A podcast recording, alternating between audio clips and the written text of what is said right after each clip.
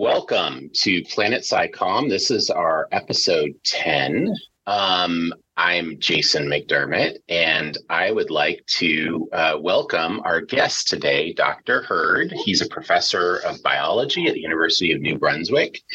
His work is on ecology and evolution, but one of the things that caught my eye is that I saw on Twitter he had posted about a preprint they had that was assessing how humor might affect the citations. Humor in journal article titles might affect citation rate, and so that was something that was very near and dear to our hearts on Planet SciComm. We invited him here to talk about whatever he wants to talk about, really. So we'll probably have a discussion, but I'd love to hear more about the humor aspect. So welcome, Steve. Thank you. Thanks for having me. Steve, can you tell us a little bit about how you got to, well, your background? I was going to say your history, but history can go. Anyway, your academic background and how you got to where you are, and let's start there. Sure. Well, a bit of a long and winding road, as academics sometimes are. I've been in ecology and evolution for my whole career, but within that, I have very limited attention span, so I've hopped around quite a lot. I've worked on things as different as ecology of forest pest insects, topology of evolutionary trees, even the diversity of immune response against viruses, just all kinds of things, because I get bored of things and do new things. I have sort of more geographically, I did my undergraduate here in Canada at the University of Waterloo, did a PhD in Philadelphia at Penn, postdoc in Vancouver, had a first faculty job at the University of Iowa, then about 20 years ago, moved here to New Brunswick, where I'm a professor at the University of New Brunswick, longest I've ever been in one place in my life. And I guess that's my very short version of my sort of origin story. Academically, the stuff we're talking about today, probably the humor and titles and my book on writing and things like that, this is over the last decade or so of my career when I've gotten especially weird, kind of slid a little bit into, if I want to be academic about it, it's sort of called science studies, the study of how science is done and communicated and so on. But that's just making it sound fancy. I really just got interested in weird stuff like humor and writing and things like that. So it's been kind of fun. I'm realizing. I'm just observing that we have an affinity for Canadians on this show. We do. Steve is our third Canadian on this show. Mike Cacciatore, John Besley, right? And now Steve. Okay, sorry, Jason. Julia. Oh, Julia's and Julia. Also, my gosh, I forgot. Yeah. I keep thinking Julia's Russian, which she is, but she is Canadian. Yes. Yeah, I was just going to say, I think it's really interesting because, one of the things that we like to ask guests about is, how they got here, right? And generally, we're talking about the science communication. And I think it's interesting because people are oftentimes curious about that. Like sometimes people start out in science communication. Oftentimes, I think that's not the case, right? You start out with starting to do something else, and then you move into science communication. Now, you, like me, you're not primarily considering yourself a science communicator, but you've written a couple of books and you definitely have a presence in that area. And so that's an interesting thing, right? Your weird stuff is like, people are like, hey, we want to hear more. Yeah, that's right, Jason. And so I wouldn't have known early in my career that there were people for whom science communication was the primary thing. Right. I wasn't very well informed about the world outside of my bit of ecology and evolution. So I sort of slid into doing this stuff. I've always sort of had fun talking about science to non-scientists and over the years, did more and more radio interviews and things like that. And then now I forget, 8 years or so ago, started a blog, which I originally conceived of as being talking to other scientists, but gradually realized I was talking to non-scientists as well. Then in terms of SciComm, sort of took some of my least popular blog posts and turned them into a book about eponymous scientific names that genuinely is SciComm, aimed at the general public. And so without really deliberately deciding to do it, I found a decent chunk of my time was being spent on science communication, which is really important. And it's important we do it and do it well, but I have zero training on how to do it. Right. So just for our listeners, that's Scientist Sees Squirrel, and we can link that in our show notes. Right. That's the blog. Yeah. It's so interesting. Sorry, because this is how I think most of our science communicators or the practitioner guests who have been on our podcast have a very similar story in terms of how they came to science communication. And this is one of the things that science communication as a field and as a discipline is thinking about in terms, like, how do we, what is our path to professionalization for science communicators, right? For researchers in science communication, that's obviously more traditional in the academic space. But for communicators, how do we get to finding a job and being able to do that, right, as our primary position, which, as I think, I mean, we're obviously biased. Most of our guests see this as a very necessary thing. But I think in the, I don't want to say post-pandemic, but in the like pandemic normal era, right, we have seen that science communication and health communication and all kinds of communication around scientific and technology issues is something that is very crucial. Yeah, absolutely. And it's interesting you sort of bring up this path to it, because there's a whole set of people whose training and origins are in journalism or things like that. I'm thinking, of Ed Yong and Carl Zimmer, and those are the famous ones. But there are thousands of people like that, and then there are people like me and you, Jason, who have converged on this from the other pole, but are doing it with. So we have maybe a deeper knowledge of the science part, but we have like no training at all on how to actually pull off the communication part. Right. So it's been interesting, because I even teach a bit about how to do it, even though I don't know. And it's been really interesting seeing and thinking about the fact that there's this thing we all agree, many of us agree, is really important for us to do. We've never been taught how to do it. Yeah. Isn't that interesting? Mm-hmm. And you spend all your time trying to become a scientist. As you're working to become a scientist, you spend all your time in the lab, in the field, right? In some classes, one thing I've heard in the past for proposing sort of communication classes as part of graduate curriculum is that, well, graduate students don't have enough time. Science graduate students don't have enough time to take that, right? We need to be in our labs. We need to be working on our research. We need to be, in the field collecting data. And I sort of wonder, well, what happens after all of that? What are you going to do with all the data, right? The weird thing to me, and this just kind of occurred to me, is that there are, kind of three main metrics of success that these are the bean counting metrics. How many grants can you pull in? How many publications can you get? How well do you do teaching, right? If depending on where you're at. What is the common theme from all three of those things? It's communication, right? If you're not communicating well, if you're not able to communicate your ideas and get people excited, you're not going to land any grants, and you're going to not succeed. So it's really interesting to me that this is like one of the neglected places. I don't think I had any formal training of presentations or writing style or anything at all. And my mentor was great at helping me, but that's kind of like how it is, right? It's a patchwork of like whoever will teach you this stuff.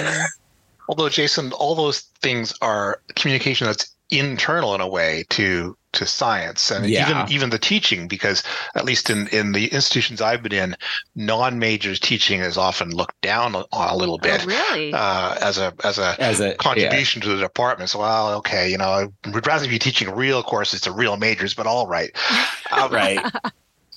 Scientists who have gone the route of real external communication. I'm thinking, Carl Sagan and Neil deGrasse Tyson and David Suzuki, aren't always super respected by scientists necessarily, right?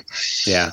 Yes, we have. There's a term for that. It's called Saganization, because Carl Sagan was one of the very first of this, right, breed, like new sort of breed of scientists that are very high profile in media and very high profile to public audiences, but their peers don't necessarily consider them. Oh, well, you do a lot of public communication, so you mustn't be as good a scientist as somebody who doesn't somehow.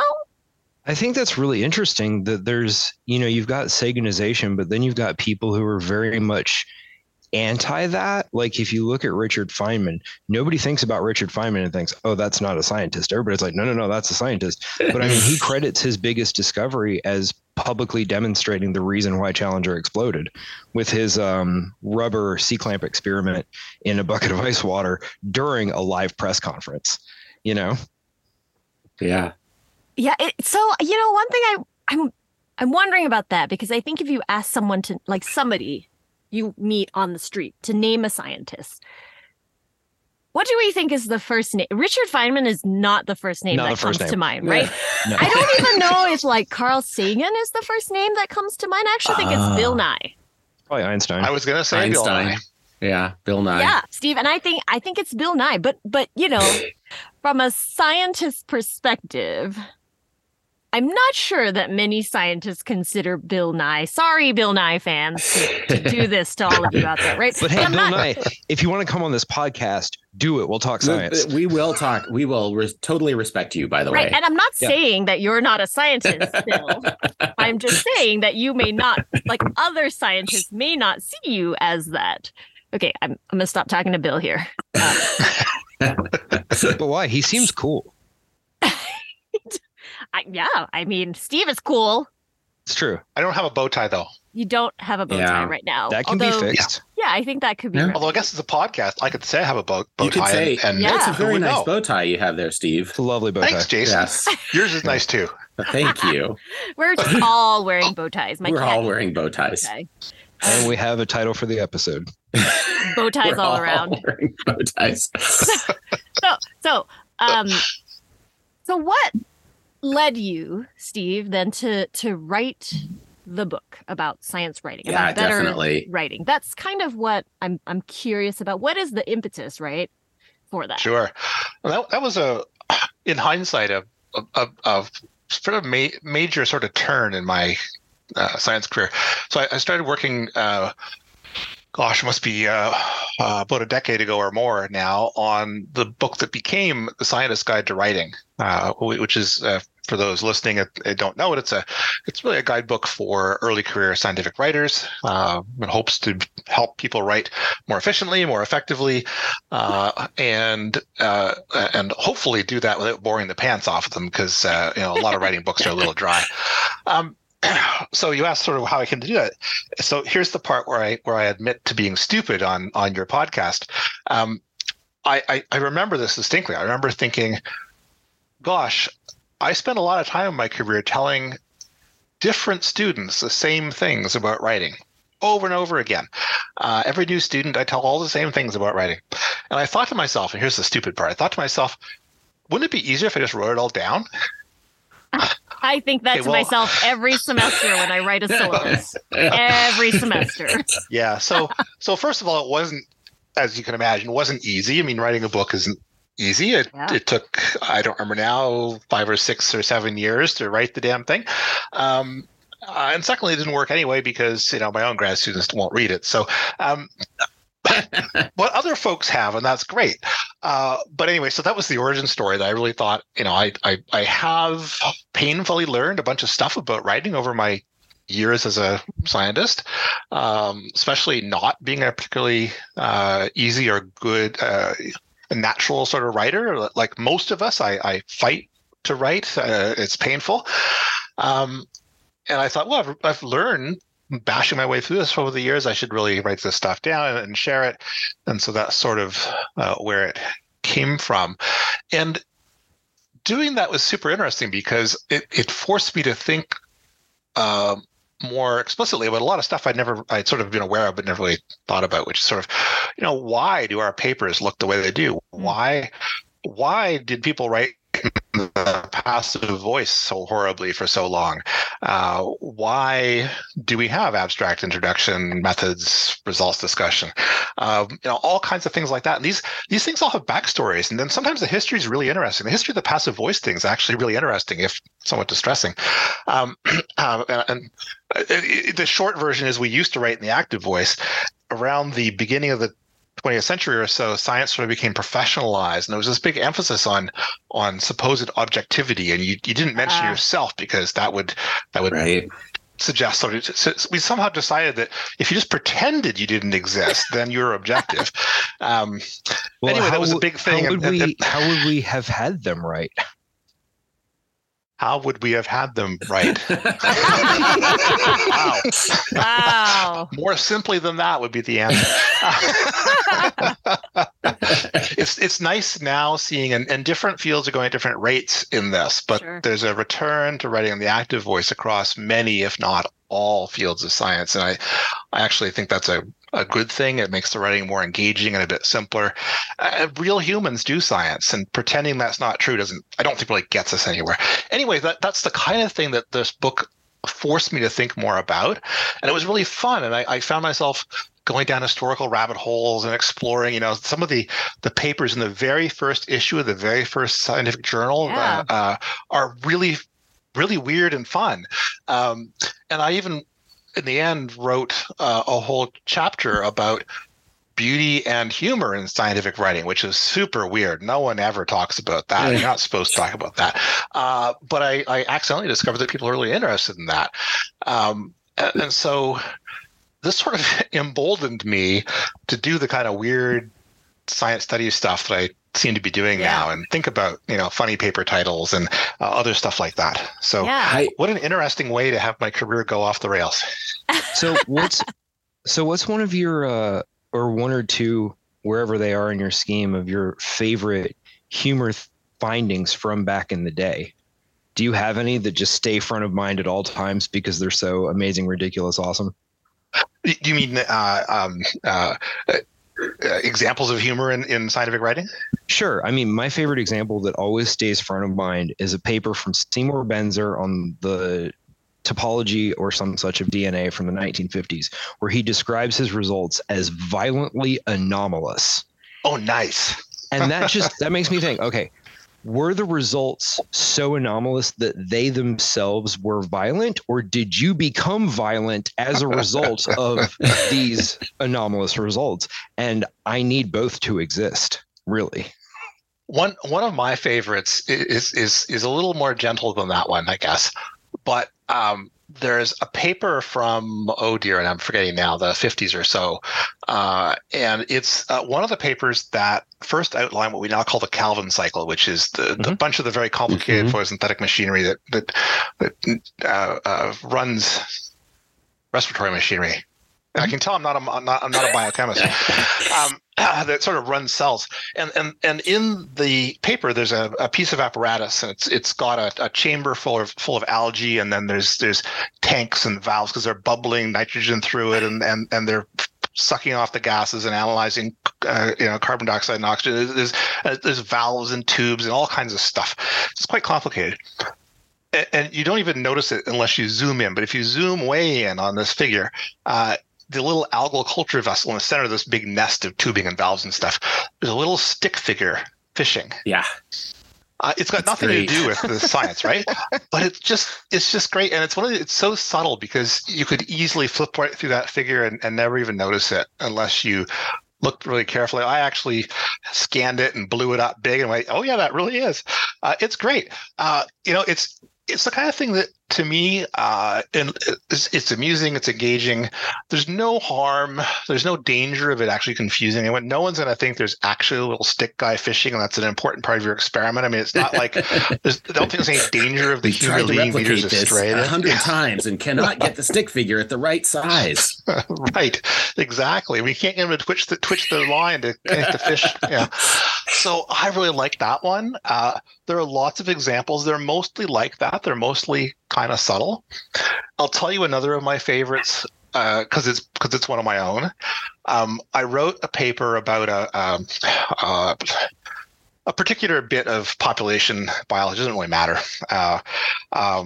And part of the paper wound up being one of these conceptual figures. It has, again, lots of circles and arrows and boxes and some pathways.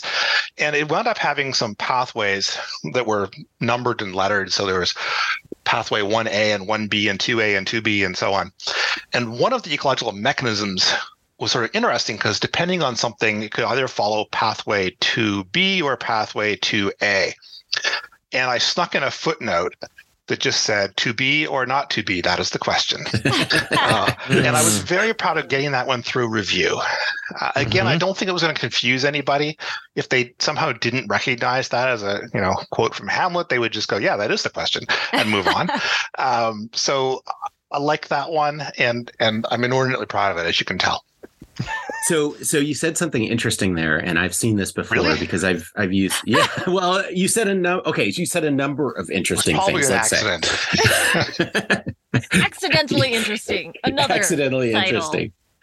So I've used a number of these examples in some talks that I have about using humor in science, and not the examples that you've listed there, but I was aware of the one with a stick figure.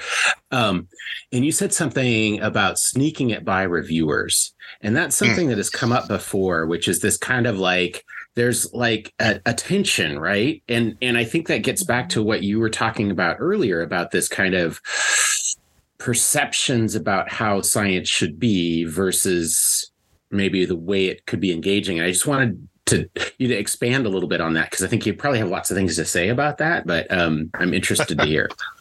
Yeah. And, you know, I tell that story about the footnote where I snuck it past, and I've had other examples where I failed to sneak things past. I wrote a paper some years ago about, it touched on pollination in a particular plant that doesn't have attractive flowers, yet somehow manages to self-pollinate. And we thought it was just because the flowers, you know, shake around in the wind and pollen gets knocked about.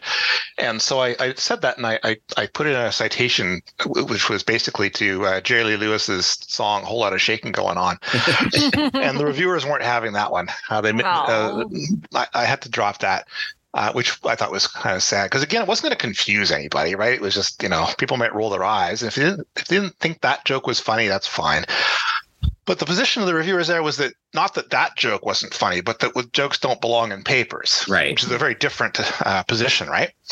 And I think there's this view of our literature as being a very serious thing, and also this very powerful desire for or need for conformity, and it's our own fault. We teach undergraduates to write papers largely by saying, write this like a scientific paper, and they say, what does that mean? And you say, well, go read some and write like those. Right. And they go read some papers, and they're boring. They're tedious, and they're turgid, and they're full of acronyms and stuff. I mean, my papers are too. I'm not saying I'm different. And so they write just like that. And so they write in the passive voice, and they throw in 800 acronyms in every sentence, and they never, ever make a joke. And this is powerfully self-reinforcing, because then their own papers, when they publish them, are like that too.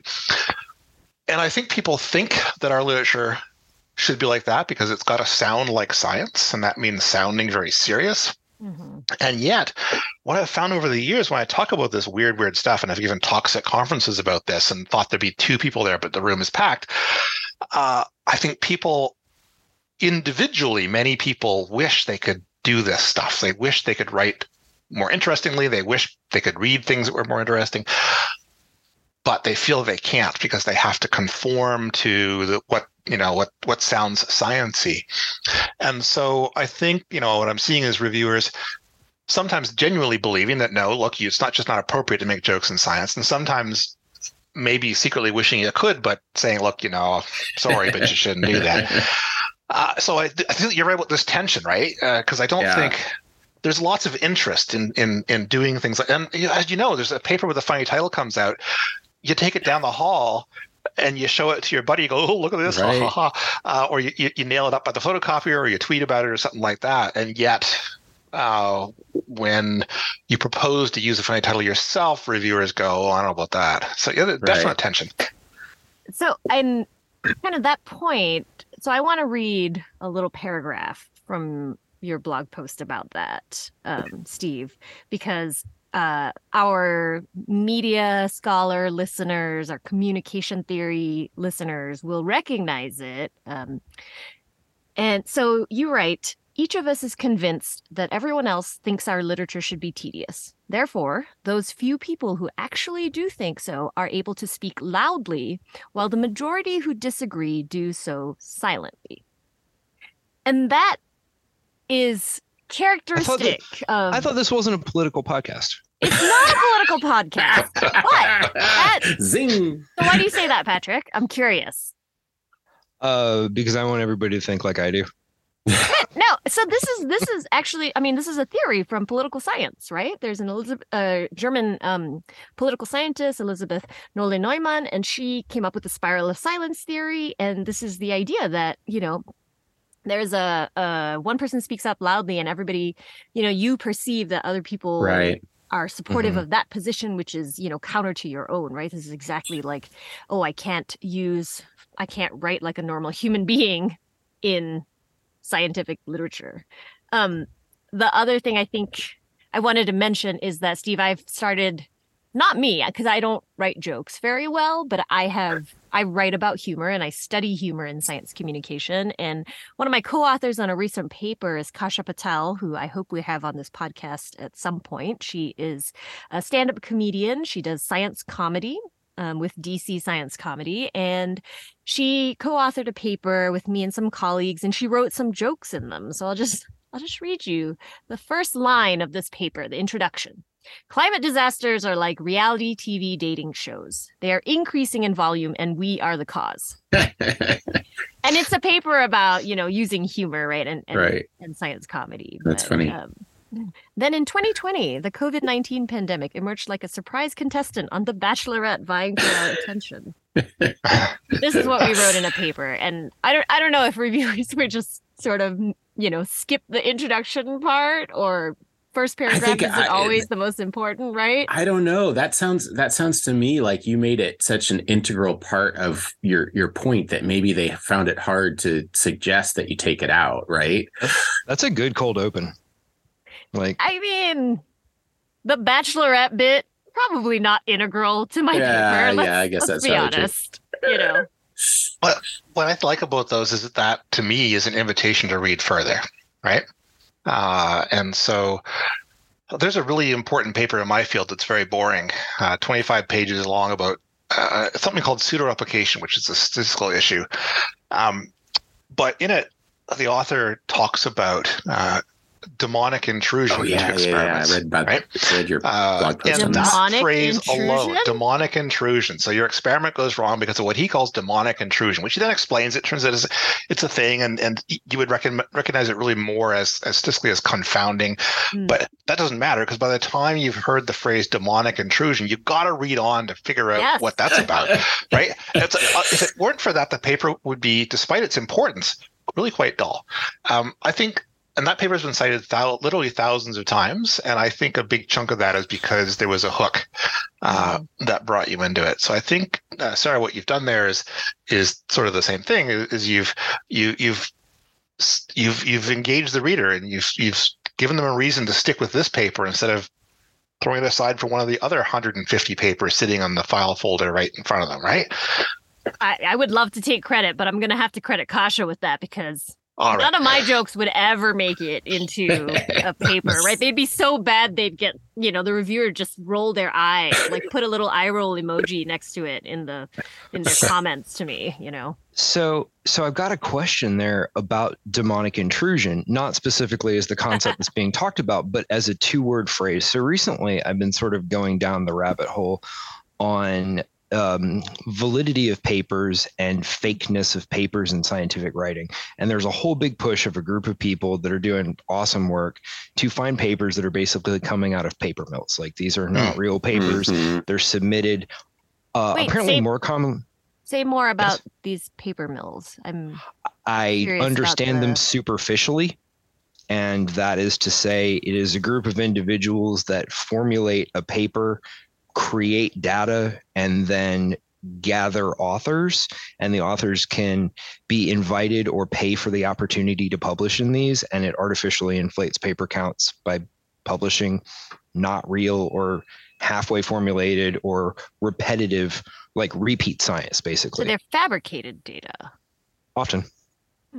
Go ahead, Jason.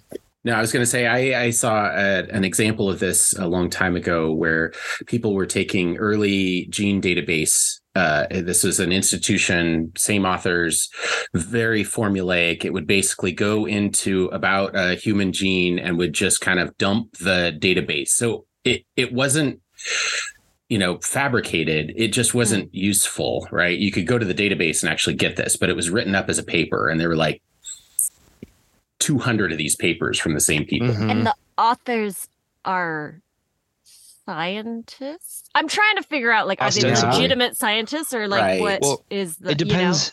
It depends on your system. If you're required to publish X number of papers per year to be considered at some level, then there's a lot of people that will go to lengths to do that. And that's not an indictment one way or another. I'm not, whatever.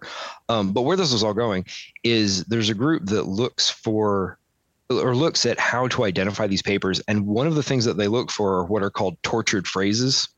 So these are two or multi-word phrases that a native speaker would not use. Mm. So something like breast cancer might be called mammary disease.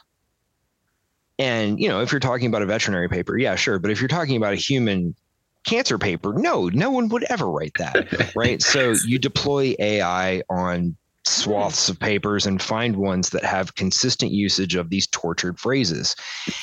And I kind of wonder if something like demonic intrusion or idioms would now enter into the fact checker to find fake papers.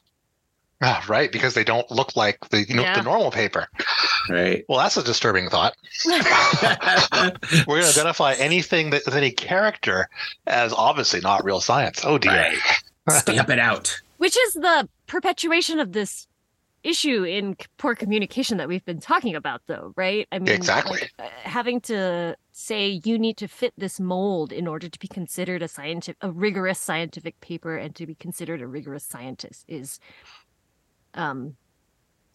disingenuous, because like you said, right, and like we've talked about, I mean, science is a human endeavor. Like, we do science as a species, and so I mean, to pretend that it doesn't include all the characteristics of humans is a little bit you've got the flip side, too. So you got the flip side of what Patrick was talking about, which is you have actual papers that have been written by AI now that have been submitted to journals and accepted. Oh.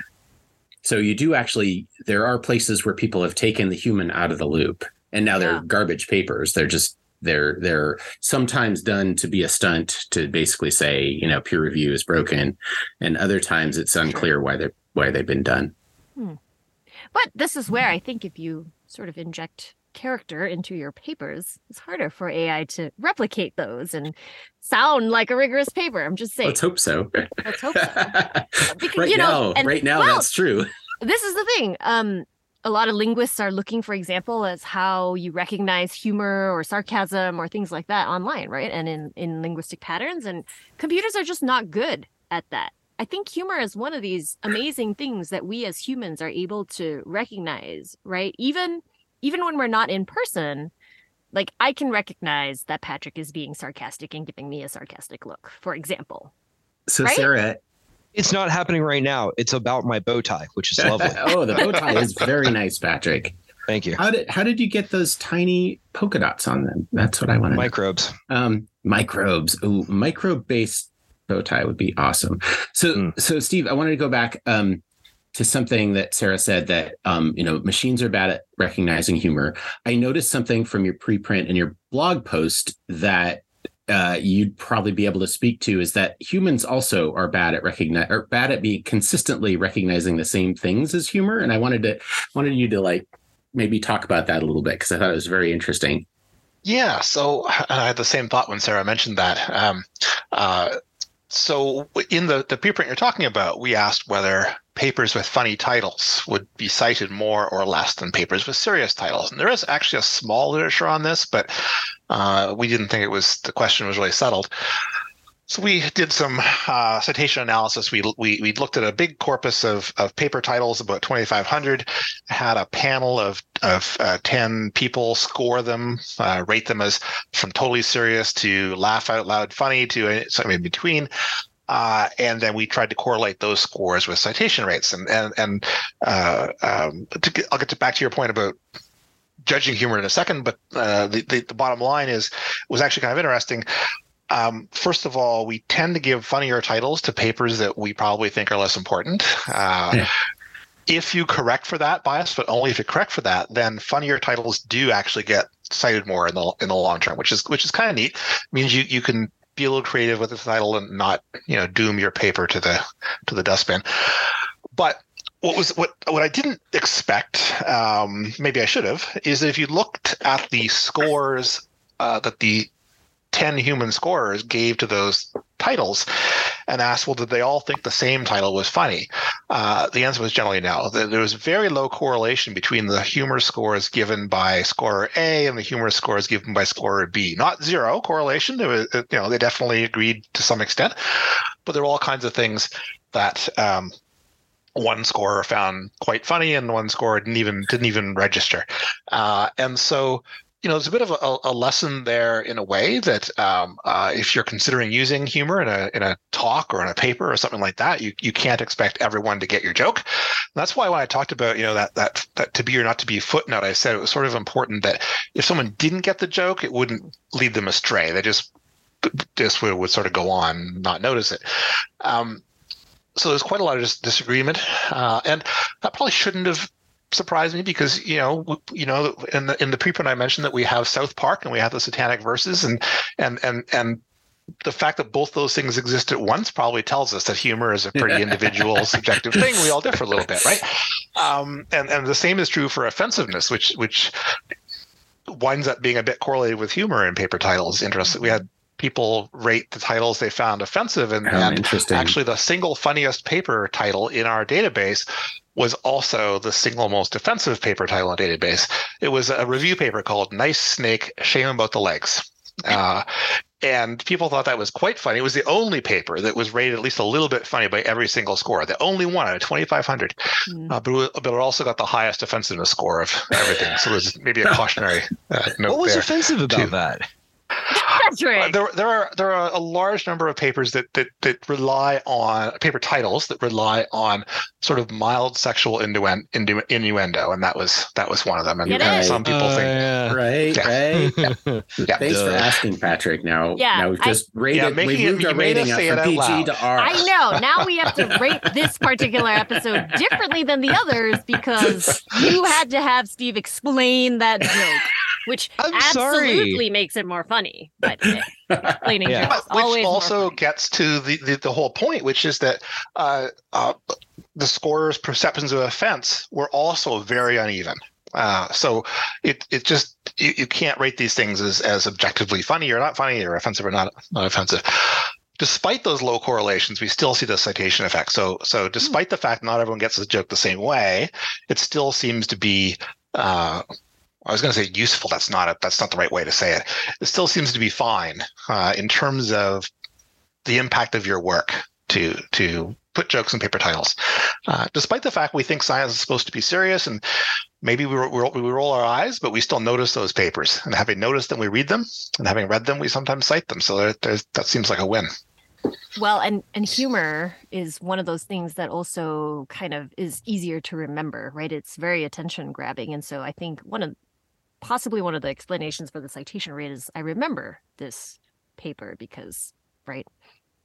Right, and that would actually explain the fact that offensiveness was also positively, not negatively correlated with citation rates. Yeah, right. There's this whole thing about there's no such thing as bad publicity, right? Maybe I've recreated that. Yeah, for scientific papers. Yeah, that's interesting. I think that, and so I think there the outcome variable, right, citation rates, is a little different from like attitudes, for example, because of the valence, right? Citation rates is sort of like up or down. With attitudes, there's a little bit of like, do I agree, depending on what the joke is on? And so, you know, that's interesting. And I'm going to have to think about that a little more, because like this idea that no publicity is bad publicity for science is probably can't not completely be true, right? Right. Can't completely be true for science, depending on what your intended goal is, right? So if the intended goal is to increase the citation rate, then you could imagine, or you could hypothesize, that anything that makes your paper more memorable might do that. Might be correlated. And some of those things might be bad ideas. Not great ideas. Yeah. So. Yeah. I mean, we could use Andrew Wakefield as a study case for that entire discussion. Oh my gosh. Yeah. We have to explain who Andrew Wakefield is and what that paper is about. Yeah. Okay. Real quick. That was a study from the late 90s published in the Lancet that dealt with vaccines and how they could lead to the onset of autism. And it used an incredibly small hand-picked sample size and ended up being the basis for a great deal of influence in the cultural zeitgeist. And I just wanted to use that word. Nice. And resulted in a great deal of issues around vaccines and compliance and feelings about them, and set off a chain of events that ended up with the primary doctor involved, Andrew Wakefield, being removed from the medical profession, facing court situations that ended poorly for him, and ultimately retraction of the paper, but caused a whole bunch of issues following its publication. So, although Patrick, in that case, I think, you know, that paper had its huge and very unfortunate impact, not because of its presentation, but because of its contents. That's fair. It gave a result fraudulently that people desperately wanted to hear, I would say. So I think it's a little different. And I'm sort of glad, because I would really, really hate for a podcast about my work to have led us to that. Yes. And here, here we come to this idea of information and knowledge not being the only thing, right? Because Steve said something important here, is that it was what people wanted to see in the data. So there was some pre-existing value or ideology or predisposition to taking that position. Now there are fraudulent data to, sort of support that position. And so as humans, we are very good at rationalizing information to fit our worldviews. We're not necessarily rational information processors. So I guess that begs the question, when you have humor in something that you're presenting, what role does that have in the presentation versus the actual content? That's an interesting question, and I've sort of thought about it mostly in terms of presentation and the way it recruits or engages or retains readers. There are cases where the humor is much closer to the content, and there's a good example in my own field, and you'll recognize this probably from your own, which is the Red Queen hypothesis. The name of that hypothesis in evolutionary biology is just the idea that if you and an enemy species are both evolving, you may both have to keep evolving to keep up with the other. So it becomes an arms race. And that's, of course, a reference to the Red Queen from Alice Through the Looking Glass. And it's quite a funny scene where the Red Queen explains to Alice that in Wonderland, you have to run as fast as you can just to stay still. That's one where the humor is more integral to the actual content, and that's a metaphor that caught on, and everyone calls the hypothesis that now, whether they've read Alice with Looking Glass or not. I think those examples are less common even, and I've probably run out of useful things to say about them. So this is where I let someone like Jason or Sarah take over. Well, this is making me think out loud, which is generally what we do on the podcast. I think about humor, like you said, that is a hook for continuing to read or continuing to attend to the rest of the content, versus humor that is integrated with the content. Like I maybe am writing a paper about climate change and I make a climate joke that's integral to the content, versus I'm writing a paper about humor in science communication unrelated to any topic and I make a joke about The Bachelorette. That's clearly not related, right? But I think, and I'm wondering, maybe not, I think I'm wondering to, because some of these content related pieces of humor are inside jokes to some extent, right? So that they're written for a specific audience. You expect some people to get that joke and some people to not get that joke, presumably, if they're reading outside their discipline or something. And do you think about that then when you're writing, and how do you sort of manage that? I clearly didn't think about it up until this point, so you know. I think that's an interesting point. I mean, so a piece of humor could do two things. It could recruit someone to a piece of writing, or given that they're reading it, it could help them understand that writing. And so you're talking a bit about that second thing. In both contexts, it becomes worth thinking about the fact that not everyone sees the humor the same way, and that can have cultural or geographic or linguistic components to it.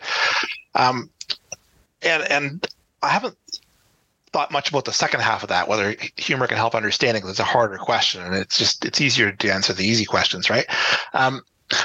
But I think, again, you want to be sure that at least the humor doesn't disadvantage people who don't get it, and that's where you know, it's going to be especially difficult to use humor well in enhancing understanding of something, because then the notion that if someone just doesn't get the joke, it's fine, they just don't notice and move on, doesn't work perhaps as well when the humor is part of establishing the science you're talking about. So, you know, the Red Queen hypothesis in the 20th century in the global north would have worked pretty well, because very large fraction of nerdy academics were familiar with Alice in the Looking Glass. Whether that worked as well in parts of the global south, I don't know. Now, we often have a bit of an odd, frankly, rather racist idea that people in other cultures won't get our jokes.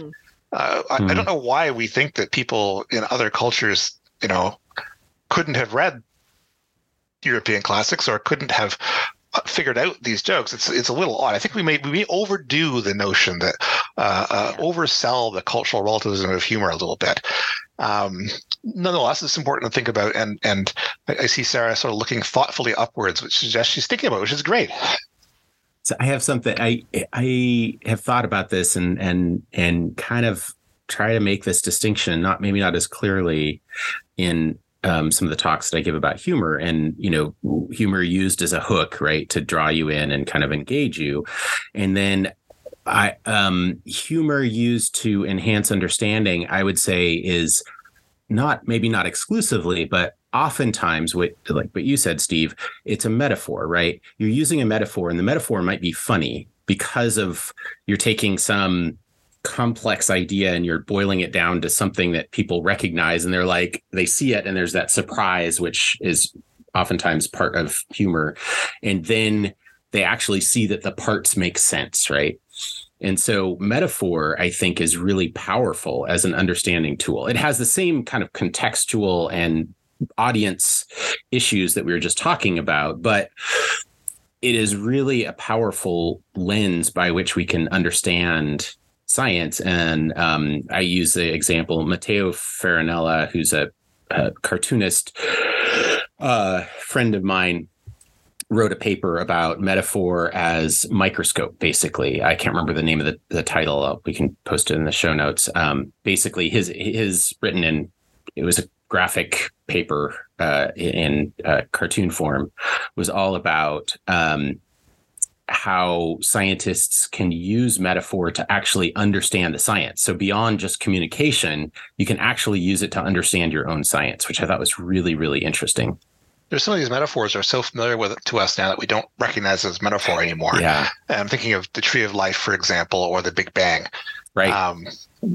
Those have just become our terms, and we almost forget they were born as metaphor. I don't know if those are would be some of his examples of metaphor that was important to understanding or not, though.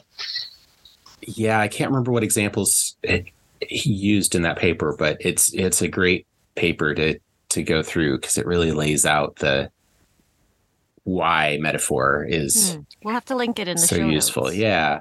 Yeah, and then I can read it. Yeah, exactly. And I had a great example of a humorous. This is metaphor as well.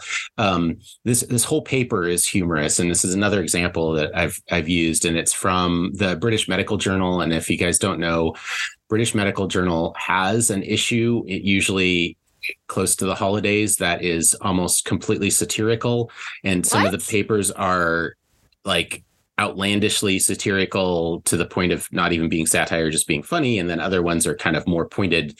Yeah, it's really worth a peruse. But the one that I use oftentimes is the title is Parachute Use to Prevent Death and Major Trauma Related to Gravitational Challenge, Systematic Review of Randomized Controlled Trials. And so it's a fairly short paper. And it basically says there aren't any randomized controlled trials, and it's, you know, super funny because you're thinking, oh yeah, how the visual image is that you get of, you know, researchers up in a plane like pushing people out of the plane, you know, this guy has a parachute, this guy doesn't. Obviously that wouldn't happen. And the point of the paper is actually interesting because it's all talking about the evidence-based push in medicine, and it's like sometimes you can't run a randomized controlled trial for something. You have to use other methods, you right? You can, but you really shouldn't. You really shouldn't. Yes, you can. You could, we have boards to prevent this kind of thing, and we have many examples where, like, you can't push people out of a plane randomly with or without a parachute. That's a really good example, Jason, because there are all these places where the experiment just isn't ethical, and that's the point they're making, right? And the metaphor is making that point.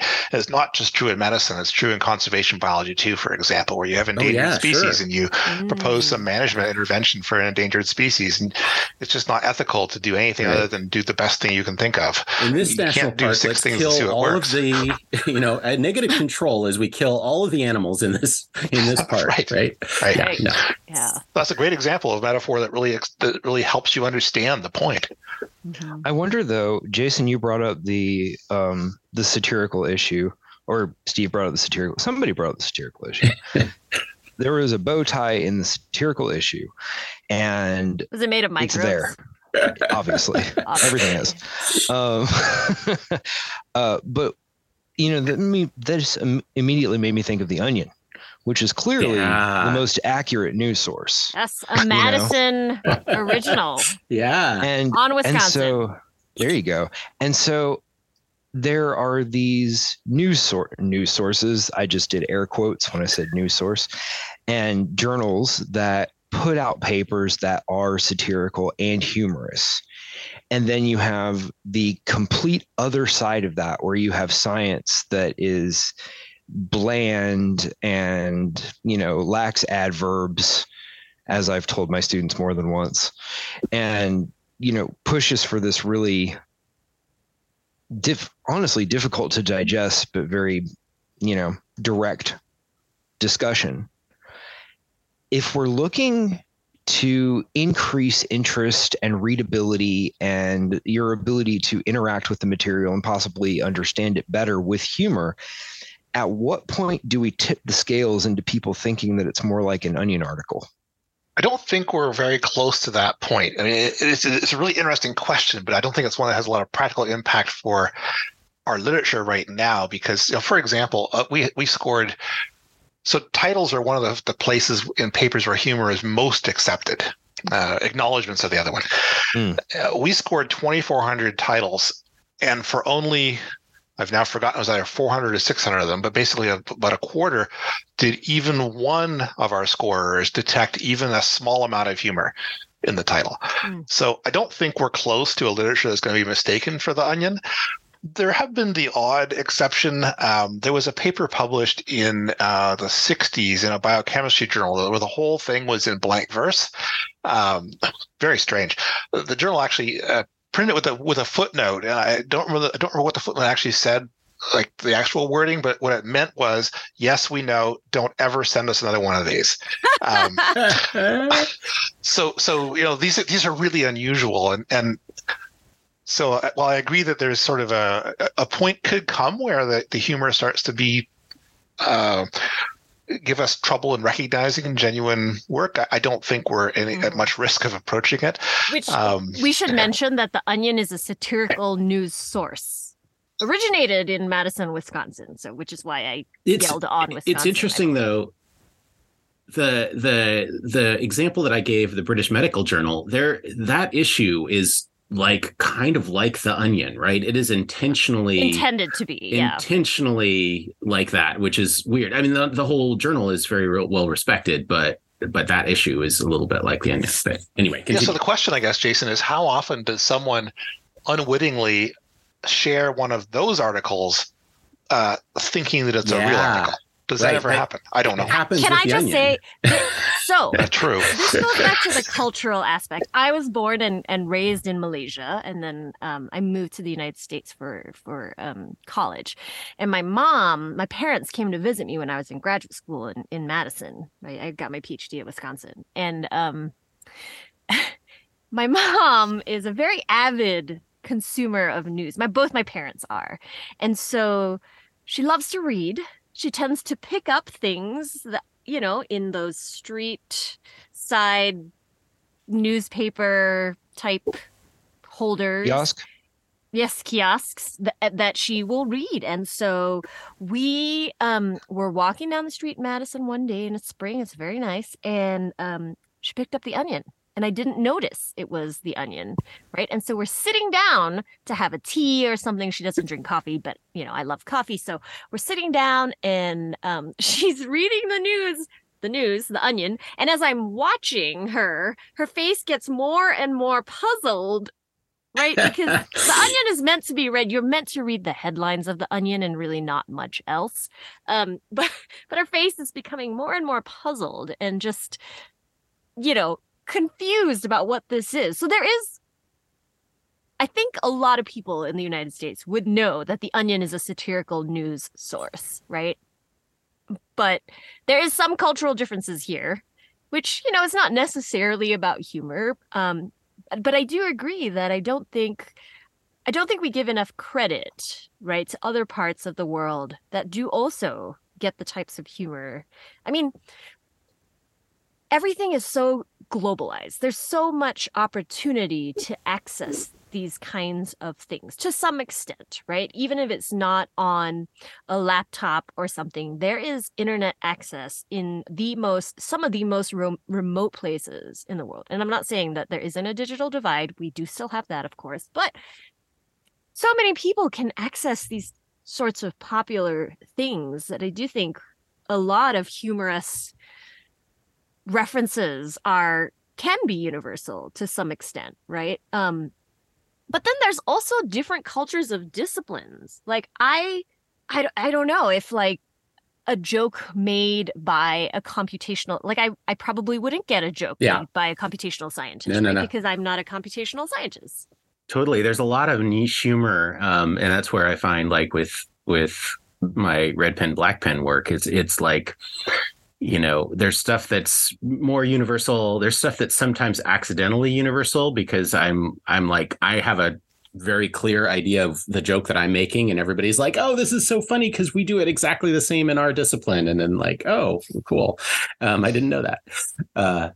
Yeah, but then there's stuff that's just obviously like very in-jokey kind of. Right. And I'm not intentionally in-joking. I'm just like, oh, this is a funny thing that happens with but you unintentionally exclude a group from getting that joke, right? And then, like, is that exclusion? I mean, presumably that exclusion means the humor isn't acting as a hook any longer, or you know, it's like the to be or not to be joke. And in to some extent, like I think if the humor is benign enough that it isn't detrimental if they don't get the joke, right? Then maybe It's establishing the boundaries of humor that you can use in your paper, perhaps. Right. This is a really interesting thread, and one that, you know, it becomes more of an ethics of communication thing, and that which was not what we were trying to do in that paper. But yeah, this is a really good question, that if you use a joke that only some of your audience gets, what's the ethics of that? And that's not a simple question. Yeah. Also, I think there's a lot to it about distributorship. You know, I mean, there's only so far that some of these papers are going to go. Like, people aren't necessarily going to randomly look up, you know, X medical journal and say, oh, yes, I will read the medical journal today. Whereas, you know, even if they wanted to, they may not be able to. This is true. Gosh. Paywall. All right. Now we'll do another podcast on paywalls. Oh, my gosh. But, you know, with The Onion, you unwittingly type in the wrong thing in Google and your first 10 hits for The Onion. For better or worse. So I think there might be something to distributorship in that. Anyway, carry on, Jason. No, I was going to ask Stephen about his upcoming book. You've got a book in the works now. So you've written. Are we at Stephen now? We've dropped Steve. Oh, Steve. They're both good. Stephen. They're both fine. Dear Dr. Heard. So Dr. Heard. No, I wanted you to, you know, get a chance to tell us a little bit about your upcoming book. What's the subject? Where are you at? Thank you, McDermott, PhD. Oh, and your co-author. Yeah, I'm kind of excited. I've written two books now: the Scientist's Guide to Writing, and then my. It's funny, I call it my popular book, but that doesn't mean it's popular. It just means it's for the popular audience. Charles Darwin's Barnacle. But the new book is one I'm sort of excited about because I think it fills a real need, and it's a book we're calling "Helping Students Write in the Sciences." So, the Scientist's Guide to Writing is a book that a person would read so they themselves could write better. But there's a big niche out there for a book that a person would read to help them help others write better. So meta. And many of us, you know, work with our grad students on writing or give writing assignments in classes. And boy, I tell you, writing is hard. Teaching writing is harder. We don't learn about writing. We learn even less than nothing about how to teach writing in a science kind of training context. So, I'm really lucky here because I'm getting to work with a wonderful co-author, Bethann Garramon Merkel, who actually has cred in sort of the pedagogy of teaching writing, which I don't.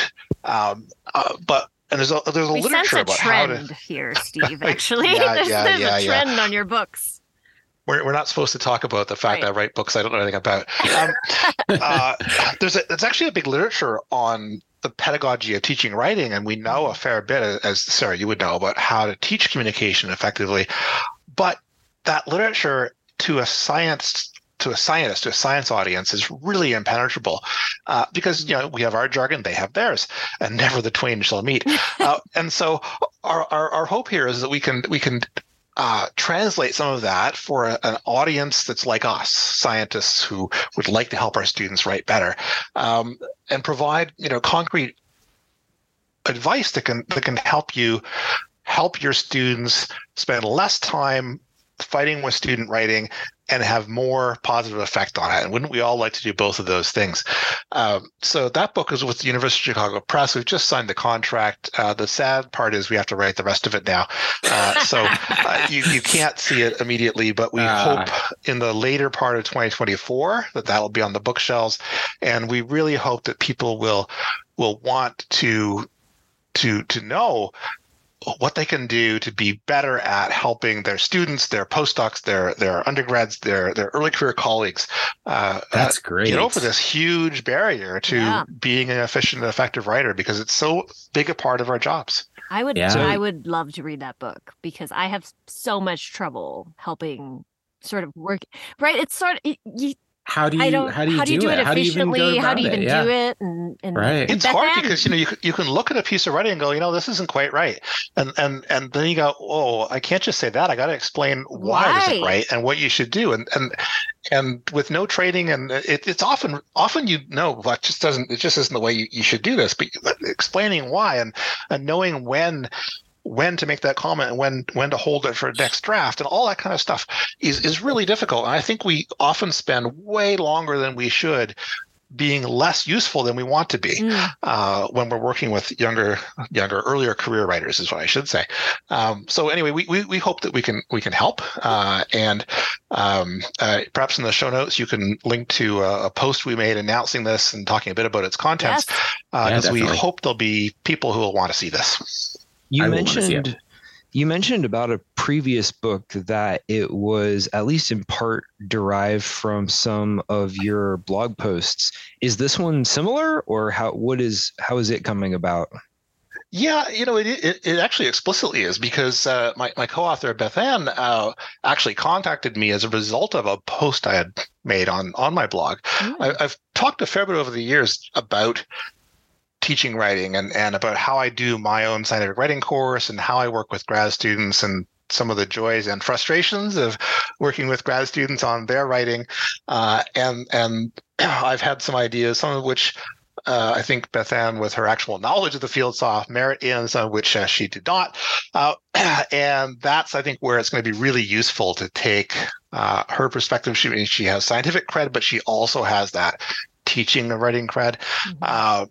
And put it together with sort of the experience I've had with my own grad students over many years, and hopefully can pull this off. So yes, it does come out of this sort of longer term interest in these kinds of issues, and folks who want to dip into my blog at Scientist Sees Squirrel will see there's quite a few posts that hit on various bits of this, how it is we go about helping other folks, earlier career folks, write better. So yes, it will become a book once we write it. That's awesome. Once we write it, that's key. Really, right? Key. I will say Bethann is great, and I have met Bethann. She invited me to give a seminar at the University of Wyoming because she's in science communication, and she's also, as a thank you gift, which was so sweet, sent me a collection of postcards that she drew. She's also an amazing artist, so I will also link to her website so you can check out some of that art. You should, because she's awesome. That's great. So I had this one idea, and I've been thinking about this for a little bit as we've been talking. Steve, you've been thinking through these things and trying to present them explicitly, and doing a great job of this on your blog and in books. And you've also got this training in ecology. And then we've got Jason over here, who's doing Red Pen Black Pen. I'm assuming some overlap in the training, at least Definitely. In some cases. And I was thinking, all right, y'all, Red Pen Black Pen, a comic about the succession of scientific writing. Ooh. I just want to say, from an ecological point of view, but in terms of writing, definitely. I want to be able to do something like Matteo Farinella has done, right? Publish a journal article that is illustrated. But for some of us who can't hardly draw a stick figure, it just isn't gonna work. I mean, is there?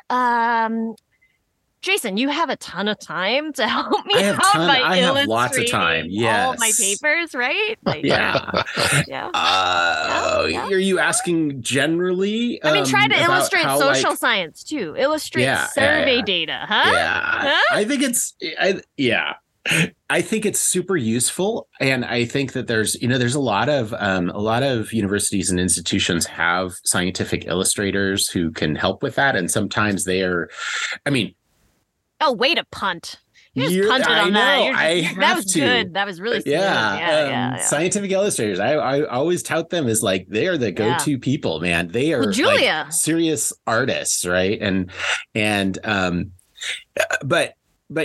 think I think that can be such an effective way of it's a little bit like humor, right? You use it as a hook to draw people in, and when they look at a figure or that's a cartoon or a comic, they're like, I can read this, even if the ideas may be fairly complicated. Now it's harder to draw a simple comic about a complicated idea, but Jason, do you think that's what graphical abstracts are going to become basically hooks to draw people into papers. I think that's what they're targeted at. Yeah, definitely. I mean, the journals that we've done graphical abstracts for, that's how they've written it, as kind of that simple idea. And, you know, you're trying to basically summarize everything in a single figure, right? What's your take home message in a single figure, and make it somewhat engaging. So yeah, I definitely think that's, I mean, this could be an amazing subfield of science communication, because you know, artistic talent is not distributed equally. I'm just gonna say. Well, I didn't get my share. I see. Thank you. Although I was just thinking it would be so great to have some of Bethann's illustrations and art in the book. That would be. Ooh, just gonna, you know, exactly. Throw my unsolicited advice in there. I mean, I'll just also say like that, but I think that the contract may have things to say about that too. Wow. I'll say it. My graphical abstracts are awful. Well, they're new, right? And I don't think anyone knows what the hell they're for. And so I think people are flailing a bit about. They're asked to make one. They kind of go make.